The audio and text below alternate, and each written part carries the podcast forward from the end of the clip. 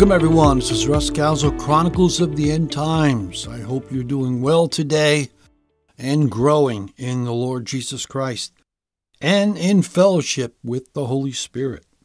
Today, we're going to talk about a friend of God. In this world of growing hate, war in Israel, rumors of more wars in the Middle East, Russia and the Ukraine at war, our capital, Washington, D.C., and our political structure in disarray. What is the most important thing we should be doing?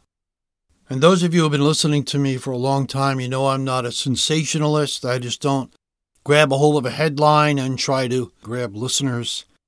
I believe in the truth.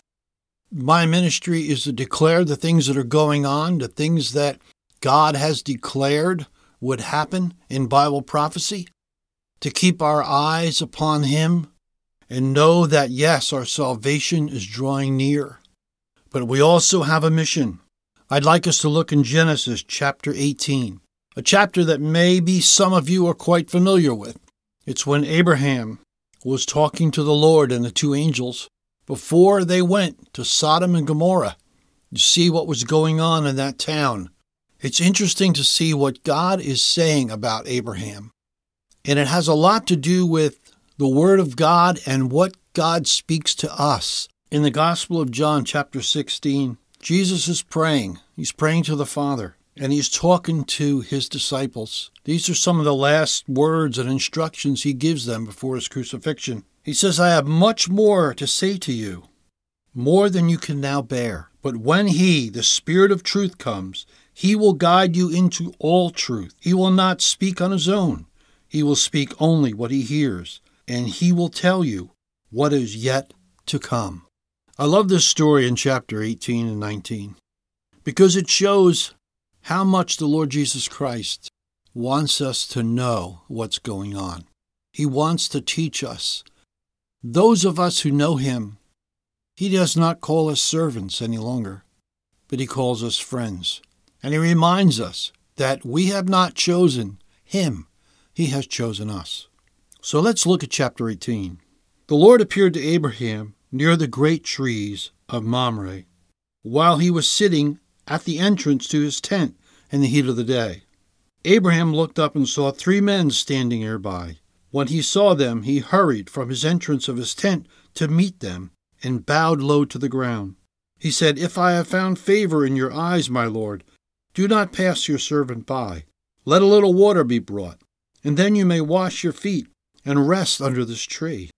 Let me get you something to eat, so you can be refreshed, and then go on your way, now that you have come to your servant. Very well, they answered. Do as you say.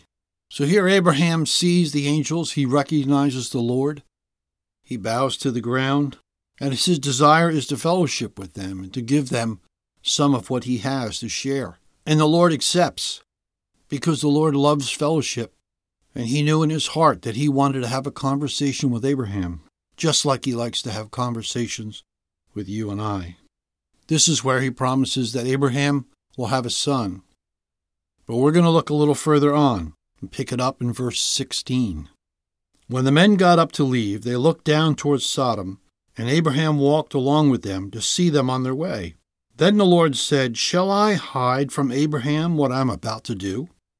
Abraham will surely become a great and powerful nation, and all nations on the earth will be blessed through him.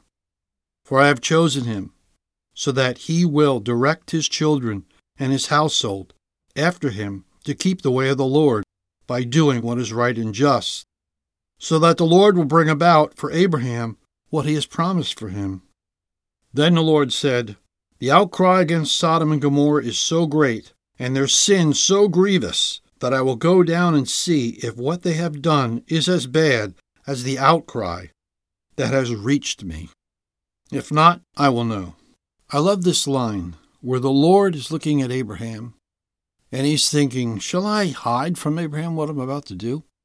And he decides that he's not going to. He's going to reveal to Abraham what his plans are. And that's what Jesus is telling us in the Gospel of John that he will reveal that the Holy Spirit will reveal even the things that are to come. God is a sharing and caring God. He has created all the angels, He has created the principalities and powers, and even those that have turned against Him and are now in the darkness, because He's a sharer. God could run the whole universe by Himself, but He decided to create angels and to create principalities and powers and give them responsibilities in spiritual places because God is a sharer. He builds things, He makes things, and He wants to share them. This is a real indication of the amazing love that God has for His creation. That's the heart of God, the love of God, is to share, to pour Himself out as Jesus did for us. That's love, sacrifice, and sharing His kingdom when He doesn't have to. But He has decided in His heart that he wants to share his great love with his creation. So the Lord tells Abraham what's about to happen. He says, I'm going to go down and see this city. I'm going to send my angels there and they're going to check it out. And if it's as bad as I feel it is, then I'm going to have to destroy it. And here's where we are today. We're in a world that's filled with hate, all kinds of problems. We could talk about it all day and all night, but it won't do us any good. The only thing that'll do us good is intercession, praying for those who are bent on evil, praying for those who are lost and on their way to hell. And this is what Abraham does. And I'm sure many of you are familiar with it. And we're going to end this podcast with this. Here's Abraham interceding for the sinful men and women in Sodom and Gomorrah. The men turned away and went towards Sodom, but Abraham remained standing before the Lord. Then Abraham approached him and said, Will you sweep away the righteous with the wicked?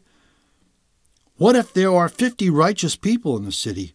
Will you sweep it away and not spare the place for the sake of the fifty?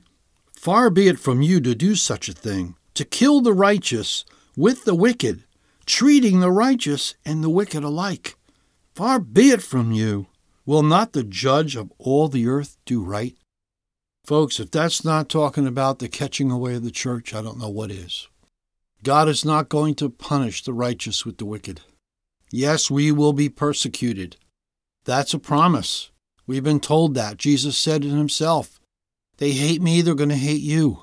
Yes, there will be persecution, but there will not be judgment. Abraham continues all the way down to the number 10. Let's read the end of the chapter. Abraham said, May the Lord not be angry, but let me speak just one more time. What if only ten can be found? The Lord answered, For the sake of the ten, I will not destroy it. When the Lord had finished speaking with Abraham, he left, and Abraham returned home. What a great story of intercession. Not only is it a great story on Abraham's part, crying out to God for mercy, but God's willingness to show mercy that even if there was only 10 people in these two cities, he would spare them. Does that tell you what the world is going to be like as we come down to the close of this age? If God is going to do what we read about in the book of Revelation and in the ancient prophets, then this world has got to be pretty bad. If he's going to do what he did in the days of Noah, then the evil must be so deep and reach to the skies. But he will not destroy it if there are at least a few there. But as we know, he had to destroy Sodom and Gomorrah. And as we read in the book of Revelation, we know the devastation that is to come. So, what are we to take out of this? The system is on its way to hell. There's no saving the system, but there is saving the people. And that's what Abraham was interested in. He wasn't interested in the town, he wasn't interested in their politics, he was interested in the individuals the people. And that's what you and I need to be. We need to be Abrahams, and we need to seek the Lord. And those that say, hey, Russ, you know, why are always talking about the end times? You know, we just need to live from day to day, and there's enough evil in that. And I understand that kind of thinking. But I also understand that Jesus said that the Holy Spirit would show us the things that are to come. And I also understand that here the Lord said, I'm not going to withhold from Abraham what I am about to do. That should inspire us. We know the truth, we know what's coming. So let's intercede, not only for those we love, but maybe for those we don't care much for, because that's the mission of Jesus Christ. That's our mission. We have the ministry of reconciliation. I hope you all have a very Merry Christmas and a great holiday celebrating the birth of Jesus Christ and the fact that God is with us. What an amazing story.